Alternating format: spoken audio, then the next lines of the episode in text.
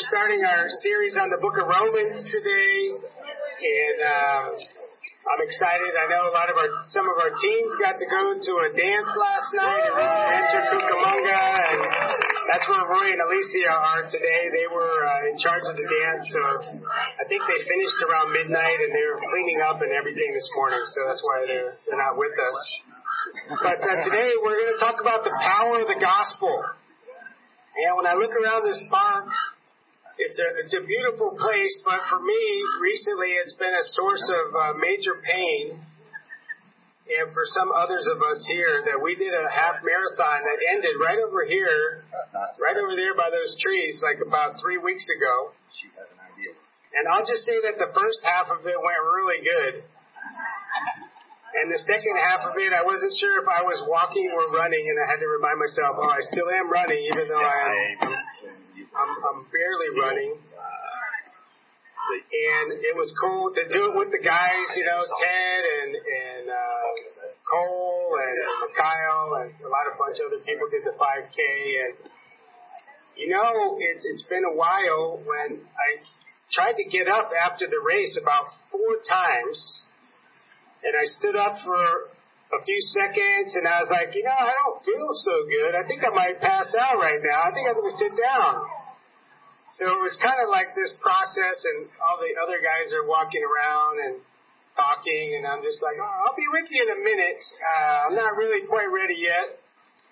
And uh, so finally we got up and we went to breakfast and we had a great breakfast and after all this pain, we're you know we're enjoying breakfast, and by the end of the breakfast, about an hour and a half later, we all, I looked at we all looked at each other and we're like, "I'll see you again next year." and as I'm walking in my car, I'm like, "What did I just do? I was dead, and now I want to do this again." And there's something about us as people that God we God gives us challenges and sometimes we get depressed and sometimes we crawl and sometimes we can't get up. But after a little while we're like, okay, let's do it again. You know, he's given us that hope and desire and sometimes even a defiance, like I'm gonna I'm gonna do better, I'm gonna do this thing again, I'm gonna keep trying. And I believe that in a lot of ways the book of Romans is that way, that he is writing to the Christians to continue to have hope and continue to keep trying even when it is a challenge. And so let's pray as we get started. Father, thank you for this time. I pray that you use this time in your, in your word to inspire us, God. Bless all of our day. Help, you know, it's okay to look around and enjoy you, but I pray that your word will really Help us to be inspired today by your power. It's in Jesus' name we pray. Amen. And so my first point is the Son and the Savior. I'll start reading in verse 1. But we're going to talk about this, this power and this weakness and strength that comes together with Christ today. It says, Paul, a servant of Christ, called to be an apostle and set apart for the gospel of God the gospel he promised beforehand through the prophets in the Holy Scriptures regarding his son. As to his earthly life, he was a descendant of David, who through the Spirit of holiness was appointed the Son of God, in power by his resurrection from the dead, Jesus Christ our Lord. Through him we have received grace and apostleship to call all the Gentiles, like most of us, to the obedience that comes from faith for his name's sake. And you also are among those Gentiles who were called to belong to Jesus Christ. To all in Rome who are loved by God and called to be his holy people. And an amazing beginning that he just gets right into it. And some of his other letters, he says how great it is to see everyone and says hello and some greetings. And here he gets into it right away that I'm talking about Jesus and he is the, the son of David, so to speak, but he's also the son of God. He is the son of God and our Savior. And in this time and place, this was a very radical, challenging statement. It was almost insurrectionist in its appeal. Because it's one thing to say that Jesus is Lord when you're, say, out in Ephesus, which would be Turkey, thousands of miles from Rome, but it's another thing to say it in the middle of the capital of the world, where the Caesar is and all the soldiers are, and every day you're reminded as you walk through the temples and you just walk through and see idols on the streets and you're reminded of this spiritual battle where in this world Jesus, uh, Caesar was Lord, but in our world Jesus is Lord. That even being a part of the family of God was a challenge. For us, that that's pretty cool, right? We get to be close to other people. We get to all share the same God and the same faith, and we get to share with one another in need, and it's a great idea. And and yet in Rome, the way that the society was set up is that Caesar was the father of the people. He wasn't just the emperor, he was the father. And so saying, just saying that you have a father in Christ was a rebellion against the fathership of Caesar. And for some of you who have seen the movie Gladiator, I guess they had they did their research there where he says he's the father of Rome. He looks at them like they're children. That's how they saw the society. You know, God has created a new worldwide family under Christ. And recently we've been reminded of some of the difficulties that our world has is facing as we hear news from the Ukraine. There's a Facebook page for some of you who are interested. It's called ICOC Prayer for Peace for Ukraine. And every day they're giving updates and people praying together. And I heard about even the church leaders in Ukraine and Russia praying together every day for peace and for God's will to be done. And it's it's one thing to talk about having peace here and we're in the park and we get to hang out and play games and have a barbecue and they're sleeping in bunkers on cardboard boxes and talking about having peace in Christ. I pray that today that we can truly see the Son and Savior that is in Jesus. He talks about the power of the resurrection of the dead and so many times, and we're going to take communion at the end of, of our time here, but we talk about the cross of Christ and the pain of Christ and how sin put him up there, and we forget about the resurrection of Christ. And Paul begins with the the resurrection of Christ, that Jesus died, but he also rose again. And in every situation where he mentions the, res- the crucifixion, he also mentions the, the resurrection. And that's not just, that is our hope for the end of our lives, but that is for the middle of our lives. That when we're hopeless, that God provides hope. When we're in despair, He, He renews our souls. When we're sick, He provides health. When we're lost, He helps us to be found.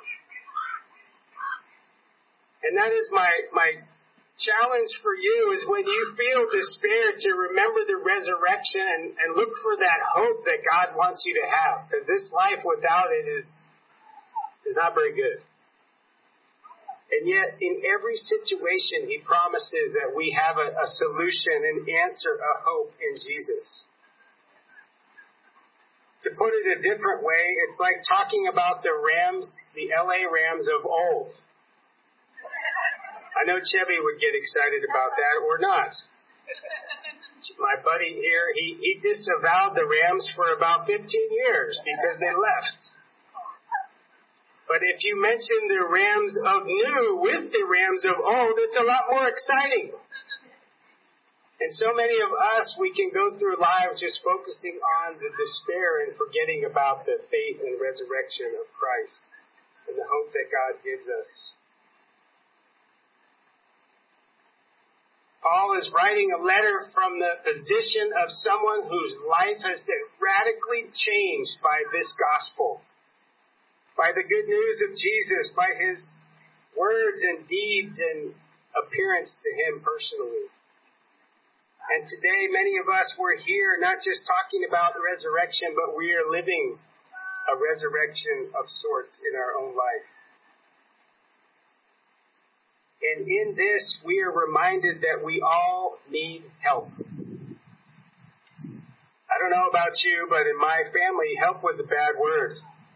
it, it is a four letter word, but it really was. We didn't like to ask for help in just about anything that we did. It was kind of a figure it out without YouTube.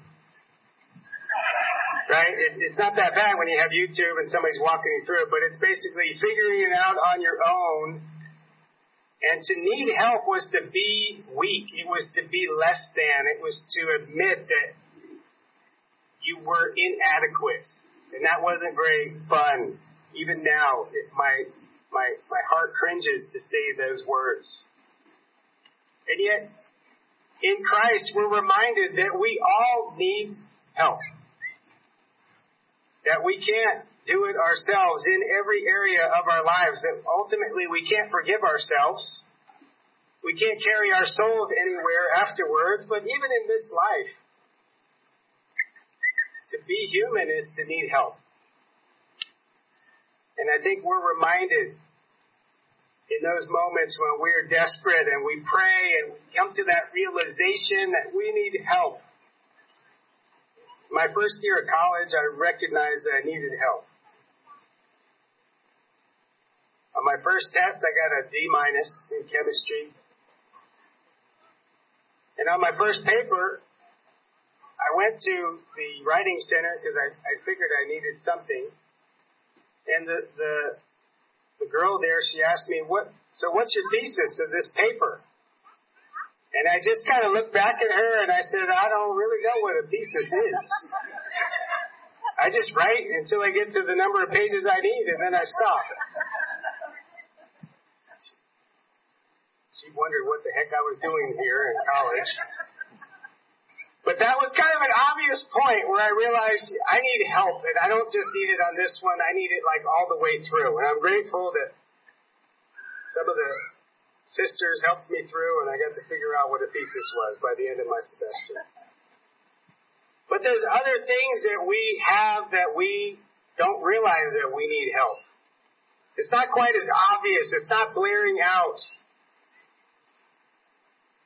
we, we want peace and we search for peace and a lot of times we don't realize that we can't give it to ourselves. That we take classes, we try to meditate, and we try to figure things out, and those are all good things, but Jesus is saying, Come to me and I will give you rest. And yet we still can't sleep and we can't get along with people and our frustration comes out on our loved ones and we're wondering where's this peace and Jesus is raising his hand saying it's it's over here.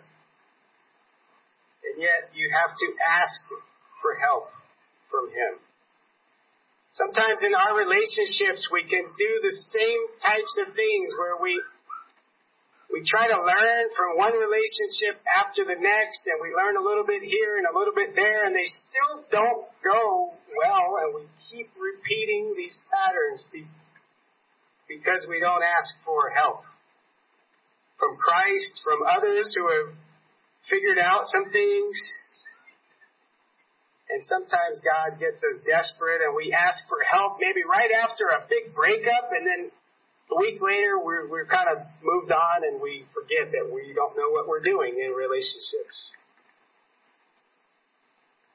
Or sometimes we lose hope.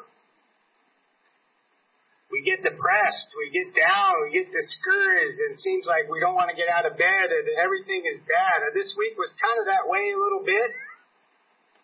Thinking of friends over in, in Kiev and our daughter was has a friend in school who has family members over there, and she was calling and not not not handling really great, but just to recognize there's a lot more despair that needs a lot more than I can give. And yet hope comes from God. I pray that we recognize our help and we call out to the Son and to our Savior Jesus. My second point righteous will live by faith. I'll start reading in verse 14. I'm going to skip kind of the middle part of the chapter. You can go read it, but it, it talks a lot about the love that they share with one another, how they encourage each other. There's a there's they're praying for one another. There's a real connection, and I'm excited even today as we're in the park to be able to hang out with each other for more than just church. Sometimes we, we go to church and we go home and we do that over and over, but we don't get to kind of hang out. And so I'm excited and want to encourage you to stick around and hang out. I'm sure that we brought way too much food than we ever could eat. So if you didn't bring food, you're good. Don't go get it. We brought six hamburgers for the two of us. So I'm like, I don't know why, but we just did. Okay. So I'm sure that uh, there's a lot to go around. But I'll start reading verse 14. I am obligated to both Greeks and non-Greeks, both to the wise and to the foolish. That is why I am so eager to preach the gospel also to you who are in Rome. For I am not ashamed of the gospel because it is the power of God. Amen. That brings salvation to everyone who believes. First to the Jew, then to the Gentile. For in the gospel, the righteousness of God is revealed. A righteousness that is by faith from first to last. Just as it is written, the righteous will live by faith. And I love this scripture. It's quoted a few different times in the Bible. It's one of those that goes through the entire Bible. In Habakkuk 2, in Galatians 3.11, and Hebrews 10.38. You might not get all that, but just look up that those words. You'll find them. I love it because it's a simple verse. Sometimes I like simple things. The righteous will live by faith. What do I need to do? God wants me to, if I want to be in a right relationship with Him, to live my life by faith. That's a good one to memorize when we're getting frustrated and flustered and worried. To the righteous will live by faith and trust in God. It's similar to those promises that fill the Bible, but I love it. It's so easy to, to remember. It'll change your life. If every time you're afraid, sad, or worried, that you make a decision, I'm going to pray in that moment. Because we waste a lot of time worrying, and if you haven't noticed, we worry about the same thing over and over and over and over. It takes, we worry for two hours, but it's really about one thing. And we get to the end of it and we realize, you know what? I didn't really pray about this at all. I thought about all the possible negative consequences that could happen, but I didn't pray. So next time you're afraid, worried, sad, pray in the moment, at the time, and chances are you won't worry quite as long because you'll be giving it to God in the moment.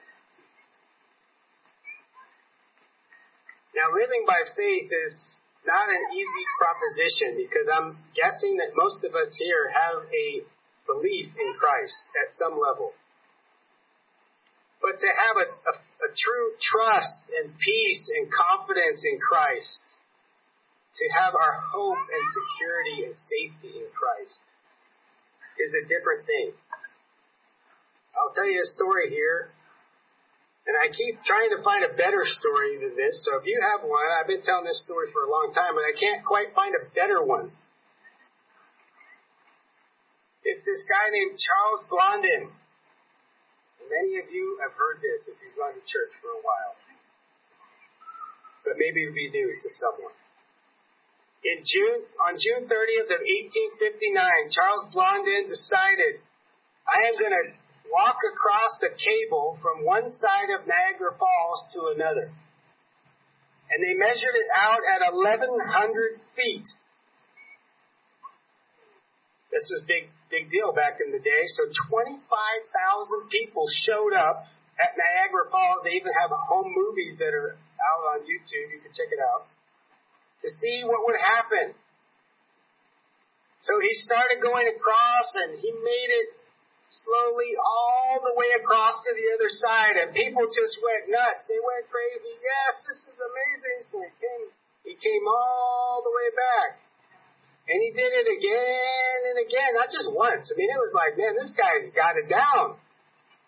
So then he came, he said, this time I'm going to do it with a wheelbarrow. And he took a wheelbarrow, and there's no cables, no ropes, no nets, there's nothing. This is 1859, right? So if you fall, you're you're done.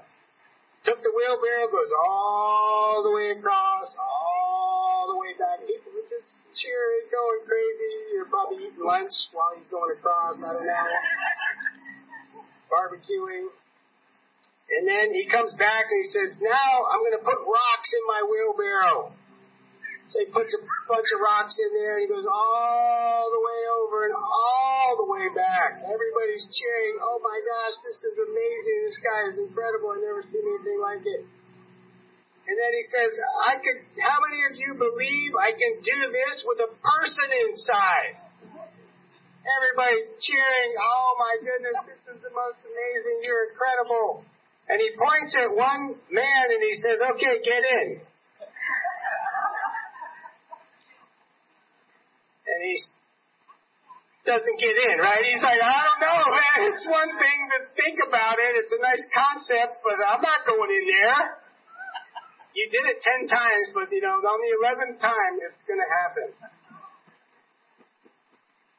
You know, it was so much like that with Jesus that he did so many miracles way beyond walking across the tight rope, and yet they still didn't believe. There's a big storm, and he goes walking on the water. I don't even know why he would think to walk on the water. He just says, "Oh yeah, I'm just gonna walk out in the water." And they're all holding on to the boats, like, "No way, I'm not getting out of here." And one of them just says, "Okay, I'll give it a shot." And they make it a few steps, and they fall in, and you know, it's not as easy to live by faith as it is to hope by faith. He's at a place maybe similar to this where there's thousands of hungry people and he looks around and he says, okay, you feed them. And they start wondering, no, this isn't possible. I don't have enough money. This is my calculations and all these other things. This doesn't make sense. And then he feeds all of them. His friend Lazarus dies and they bury him and instead of going over to him in his time of need, he allows him to die and he goes a little bit later, he takes his time and can you imagine being there? He says, okay, now I'm going to raise Lazarus from the dead and everybody thinking, oh man, this is going to be great. Okay, now you, you remove the, the stone. Can you imagine being the person like, I don't know, I don't want to do that. Like, family's probably not going to like it if I go over to their their and remove the stone here, but finally they, they rolled it away and we know what happens. In so many ways, God has given us storms, famines, and death, helping us to get into the wheelbarrow with Him. To put ourselves fully in his, under His control. The only thing you can do in the wheelbarrow is try to stay as absolutely still as you could, right? I mean, that's the only thing you can really contribute to this endeavor.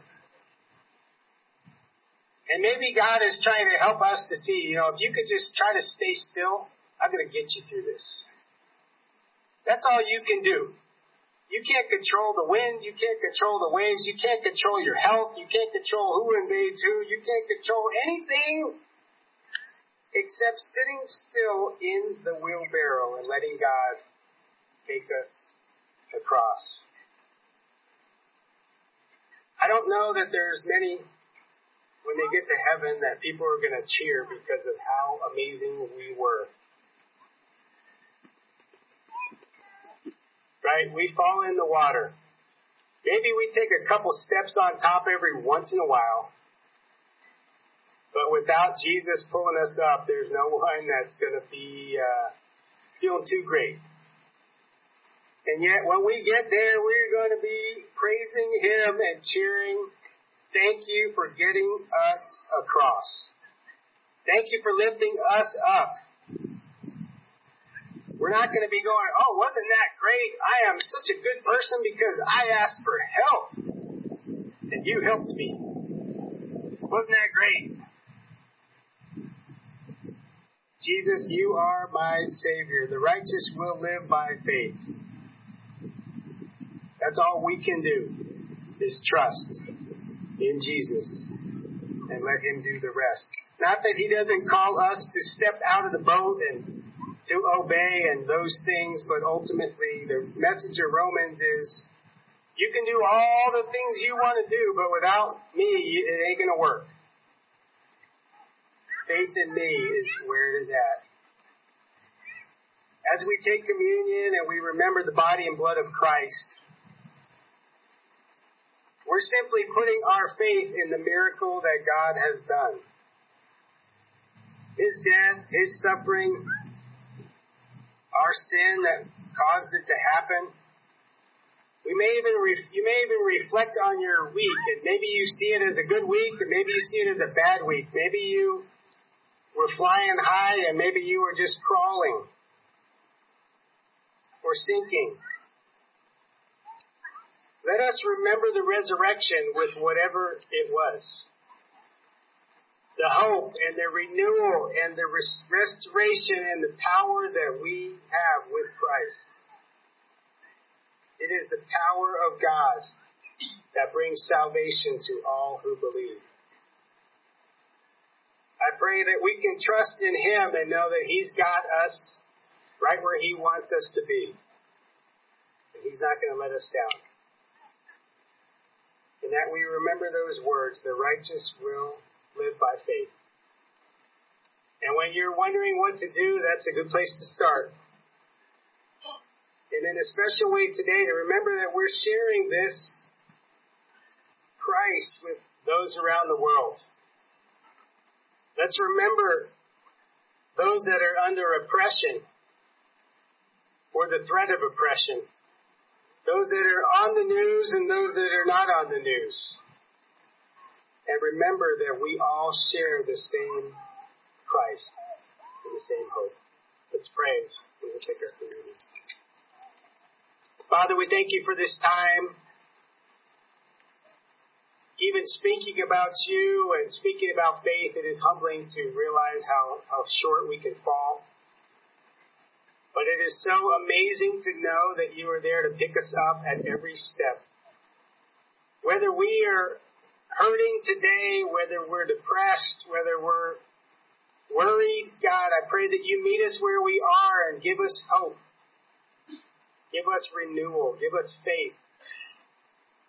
Give us a vision of, of Christ, not just dying for our sins, but raising from the dead and help us to live with that faith that whenever we think about his death, that we are confronted with his resurrection.